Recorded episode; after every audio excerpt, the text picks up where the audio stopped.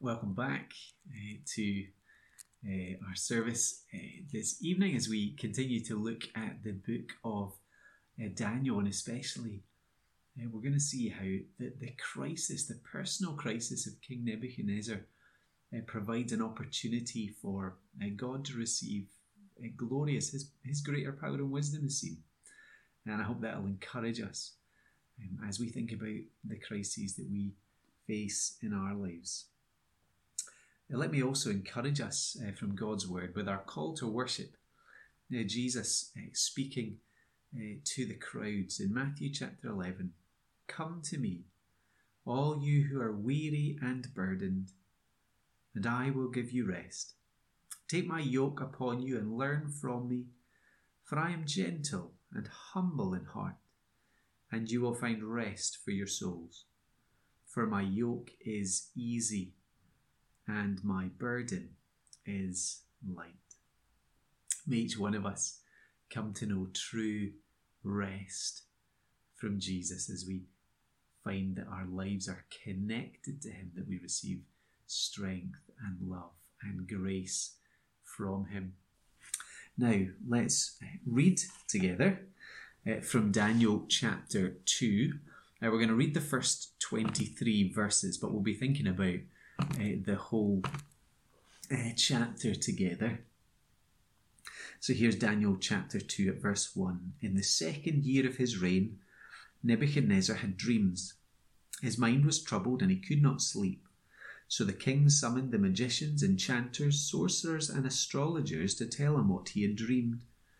When they came in and stood before the king, he said to them, I have had a dream that troubles me, and I want to know what it means. Then the astrologers answered the king, May the king live forever. Tell your servants the dream, and we will interpret it. The king replied to the astrologers, This is what I have firmly decided. If you do not tell me what my dream was and interpret it, I will have you cut into pieces and your houses turned into piles of rubble. But if you tell me the dream and explain it, you will receive from me gifts and rewards and great honour. So, tell me the dream and interpret it for me. Once more they replied, let the king tell his servants the dream, and we will interpret it. Then the king answered, I am certain that you are trying to gain time, because you realize that this is what I have firmly decided. If you do not tell me the dream, there is only one penalty for you. You have conspired to tell me misleading and wicked things, hoping the situation will change. So then, tell me the dream, and I will know that you can interpret it for me. The astrologers answered the king, There is no one on earth who can do what the king asks. No king, however great and mighty, has ever asked such a thing of any magician or enchanter or astrologer. What the king asks is too difficult. No one can reveal it to the king except the gods, and they do not live among humans. This made the king so angry and furious that he ordered the execution of all the wise men of Babylon. So the decree was issued to put the wise men to death, and men were sent to look for Daniel and his friends to put them to death. When Arioch, the commander of the king's guard, had gone out to put to death the wise men of Babylon, Daniel spoke to him with wisdom and tact. He asked the king's officer, Why did the king issue such a harsh decree? Arioch then explained the matter to Daniel. At this, Daniel went in to the king and asked for time, so that he might interpret the dream for him. Then Daniel returned to his house and explained the matter to his friends Hananiah, Mishael, and Azariah. He urged them to plead for mercy from the God of heaven concerning this mystery, so that he and his friends might not be executed with the rest of the wise men of Babylon. During the night, the mystery was revealed to Daniel in a vision. Then Daniel praised the God of heaven and said, Praise be to the name of God for ever and ever. Wisdom and power are his. He changes times and seasons. He deposes kings and raises up others. He gives wisdom to the wise and knowledge to the discerning. He reveals deep and hidden things. He knows what lies in darkness, and light dwells with him. I thank and praise you, God of my ancestors. You have given me wisdom and power.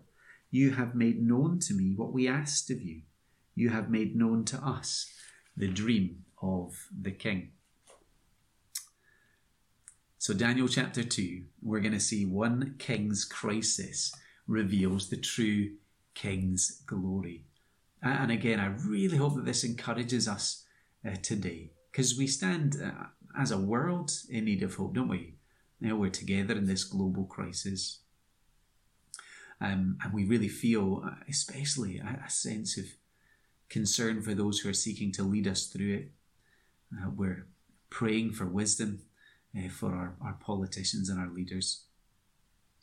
But I think, too, we probably recognize, especially perhaps in the church, that we need more than uh, simply a, timetable for ending lockdown to give us a hope that lasts. We need something bigger than a plan for economic recovery. Uh, we need more than simply a return to normal. What we need is a hope that comes from uh, the Word of God and the God of the Word. For us as Christians, for the people of God, we have great hope. Even in this chapter, we're being reminded that the Lord who sits on the throne of the universe loves his people. He loves us. That the Almighty Lord has not stayed distant from us, rather, he has revealed himself to us.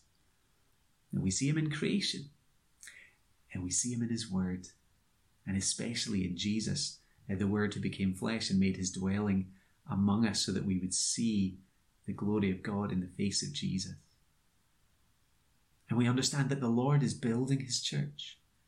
He is establishing a kingdom that is extensive, that is enduring, that is eternal, that is hope. And we see it all in Daniel chapter 2. So, my prayer uh, for, for you and for me, for all of us this evening, is that we'd take hope as we behold our God. But we begin with uh, the king's personal crisis in the first 11 verses. Dreams are funny things, aren't they? Some are very vivid, some are just plain bizarre, some are quite unsettling. Some, the first thing when you wake up, you want to share it with somebody else. Others, you're sort of trying to grab hold of the details because you know there was something exciting or interesting you want to share and you can't quite get there. Well, Nebuchadnezzar, he has a forgotten dream. And effectively, he says to his uh, advisors, Tell me my dream and what it means, and I'll make you rich and give you glory, or I'll burn your house down. It's very extreme for a forgotten dream. Why? Well, in his culture, uh, dreams were often regarded as signs pointing towards the future. But for Nebuchadnezzar, he can't remember this dream. He doesn't know whether his future looks good or whether his future looks bad.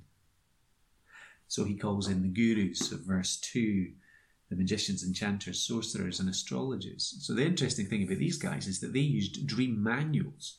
So, okay, tell us your dream. Ah, okay. So, like 150 years ago, um, another king, uh, he had a dream that was similar. And, and if you look at his history, these events happened. So, I think the dream means this. That, that's how it worked for them. Um, but, but if they get no knowledge, they get no hope.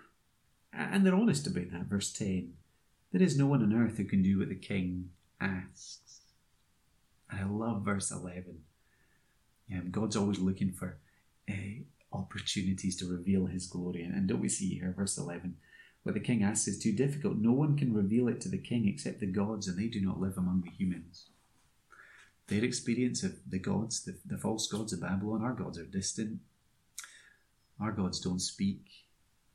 Our gods are not going to be able to offer any help we can't help. So there's no prospect of help.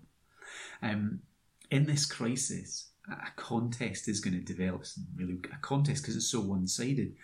Um, but we're being invited to ask the question whose wisdom is greater?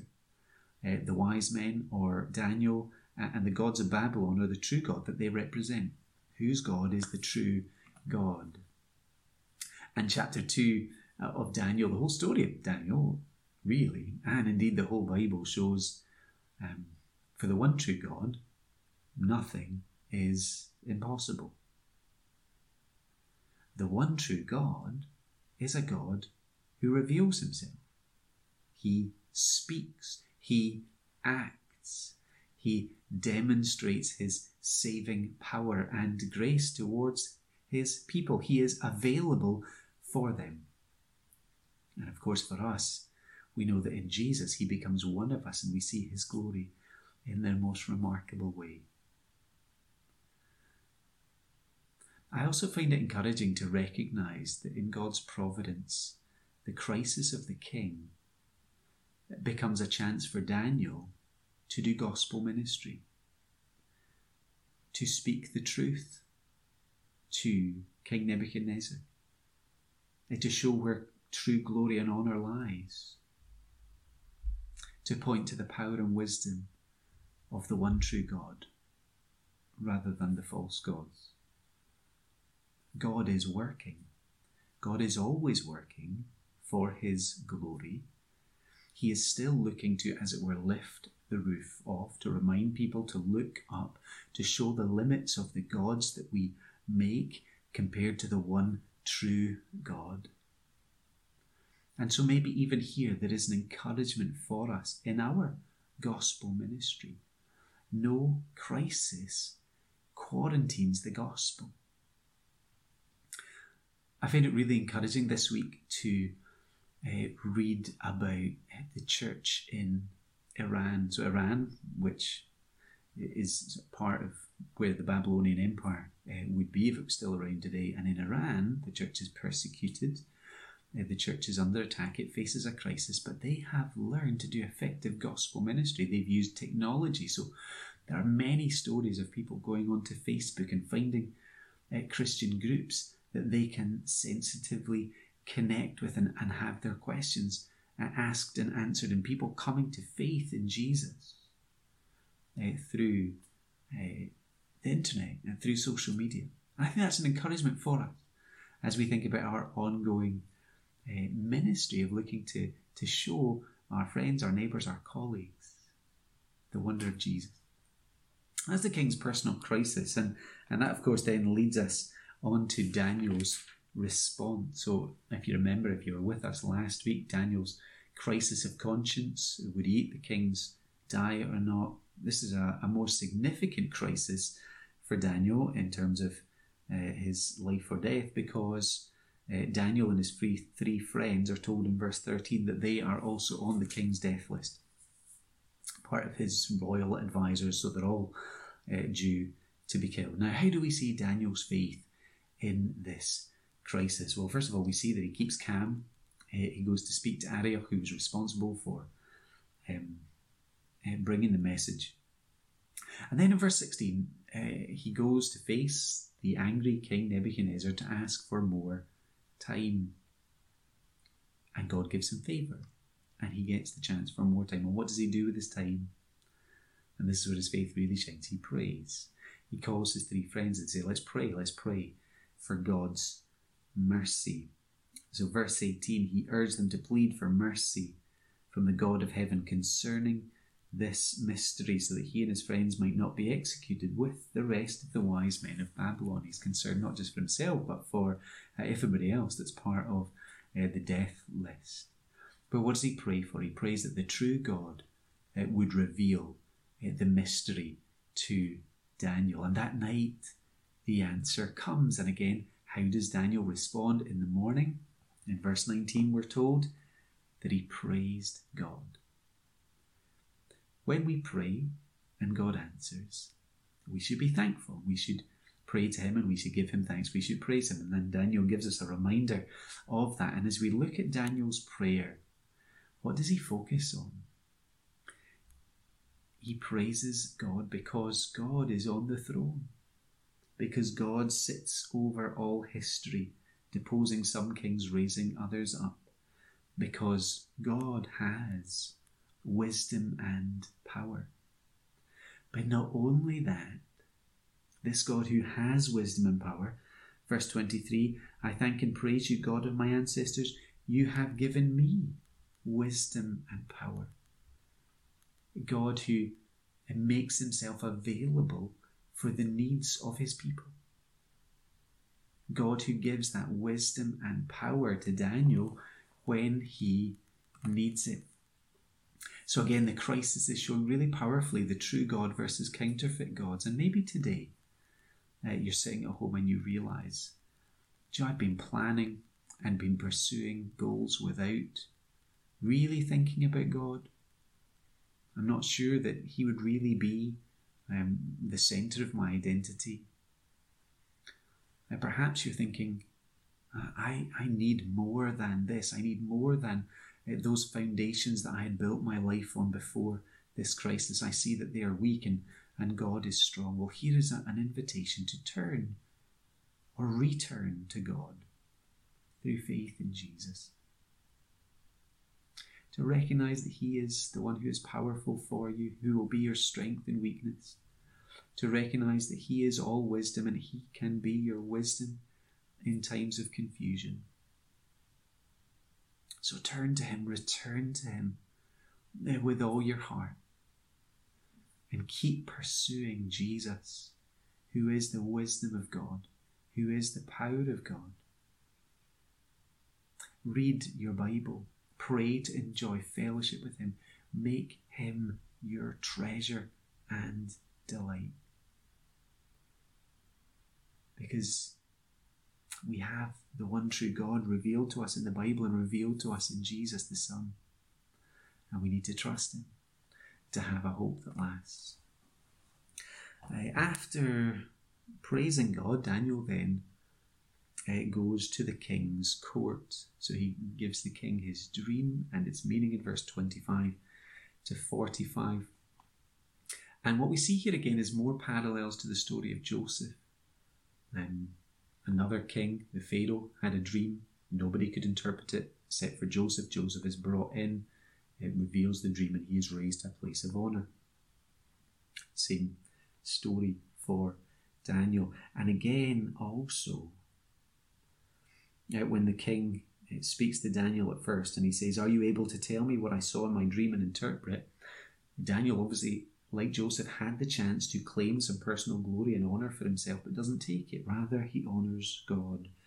No wise man, enchanter, magician, or diviner can explain to the king the mystery, but there is a God in heaven who reveals mystery. You want revelation, you want wisdom. Don't look to me, Daniel says. Look to my God. There is no contest in this wisdom contest. The true God is the only one who reveals mysteries. And perhaps Nebuchadnezzar was so anxious uh, because he really wanted to hold on to power. Uh, perhaps he was afraid, um, wondering whether his latest conquest would succeed. And what he needs to understand is that the answer to his anxiety and the answer to all our anxieties is to recognize there is a greater king, there is one far greater than him. Maybe one of the struggles uh, that you have with lockdown is that sense of of loss of control, where we want to know the plan and we want to know the timetable and we want to know it will be successful because we want to make our own plans and we want to know what our timetable is going to look like. And it can be desperately hard to live day by day when every day feels the same and it seems there's no end in sight. Well, one answer to that anxiety is certainly to behold our God to recognize here is the God who is in control. Here is the God who is working all things for good for those who love him. Here is the God whose love for his people remains constant. And in a crisis, he has wisdom and power that is for you. Now we get to the dream. Uh, let me read uh, this. We didn't read it earlier. Let me read the dream uh, your Majesty looked, and there before you stood a large statue, an enormous, dazzling statue, awesome in appearance. The head of the statue is made of pure gold, its chest and arms of silver, its belly and thighs of bronze, its legs of iron, its feet partly of iron and partly of baked clay. While you were watching, a rock was cut out, but not by human hands. It struck the statue on its feet of iron and clay and smashed them, and then we're told the rock that struck the statue became a huge mountain and filled the whole earth. So there's this statue with four levels, and it's top heavy because the top level is made in gold, um, but it doesn't topple uh, in and of itself. Rather, it is smashed by a rock, a rock not cut by human hands, and that rock then becomes a universal mountain. So, what's uh, going on in that dream? Well, Nebuchadnezzar is told in verse 37 um, that he was the, the head of gold uh, you are the King of Kings. The God of heaven has given you a dominion and power and glory. God has given it to Nebuchadnezzar. But as the dream makes clear, that will not last. His empire will not last, neither will the other empires. There is one that will last, and that's God's. Verse 44 In the time of those kings, the God of heaven will set up a kingdom that will never be destroyed, nor will it be left to another people. It will crush all those kingdoms and bring them to an end, but it will in itself endure forever. This is the meaning of the vision of the rock cut out of a mountain, but not by human hands. God will set up his kingdom, and that kingdom will never end. That kingdom will never be overtaken. That kingdom will not be small, but will be universal in scope. And that kingdom will be built on God's rock. And the New Testament picks that up and says the rock is Christ. Uh, for the exiles in Daniel's generation, and for those in later generations who suffer persecution and opposition, there is hope. This will not last. God's king and God's kingdom will. The Messiah of the line of David would come as promised, and his kingdom would endure. So hold on and take heart. For the persecuted church in the world today, for the persecuted church in the region of Babylon, here is hope. That to trust in Jesus as God's king is to place uh, our hope and identity and security in a kingdom that is eternal and enduring. For you and me today, here is living hope because the rock is Christ. Jesus came and he preached the kingdom of God is near because he is the king who is drawn near.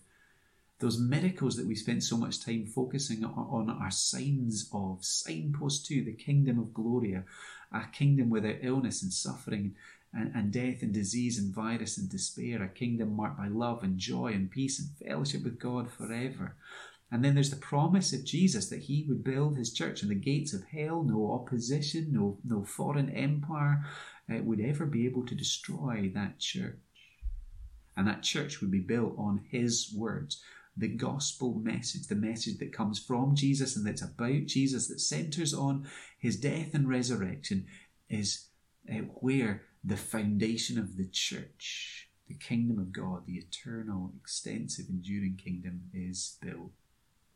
For you and I, when we don't know what institutions in our country will survive, what savings will be left in our bank accounts, what shape our nation will be in, here is encouragement to invest our energy and find our joy in a kingdom that lasts, to live as a citizen of heaven even as we seek the welfare of Babylon, as we seek the welfare of Edinburgh and Scotland and beyond.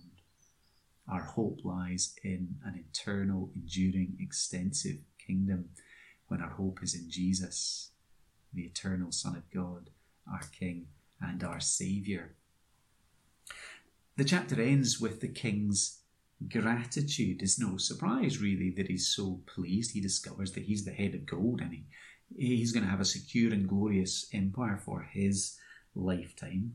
And what he does, verse 46 to 49, is he praises Daniel and he raises him to a place of honor again, just like Pharaoh did with Joseph. And what we need to understand is that God is behind all of this.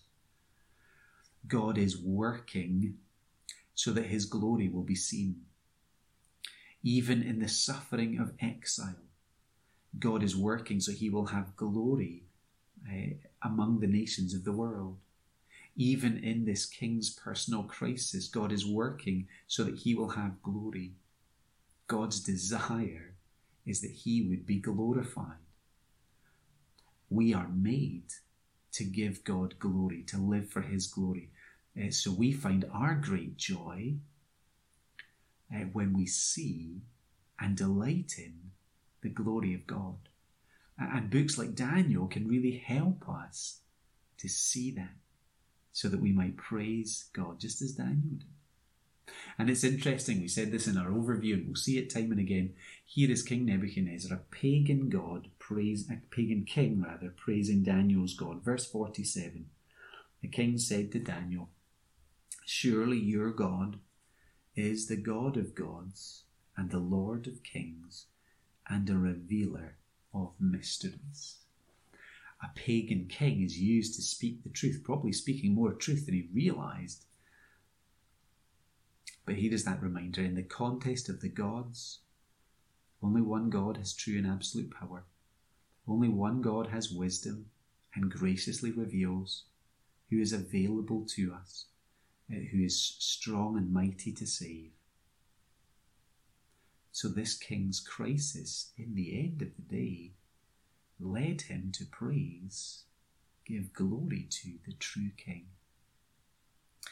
May that be true for us, whoever we are and whatever our circumstances, however we're finding lockdown, may it be true for us that this crisis would lead us to praise, to trust, to show loyalty and dependence on our God and King, on Jesus our King, that we would look to Him, the wisdom of God, the power of God, that in our weakness, with our burdens, we would come to Him and find rest, so that we might, just like Daniel, uh, give God praise and glory.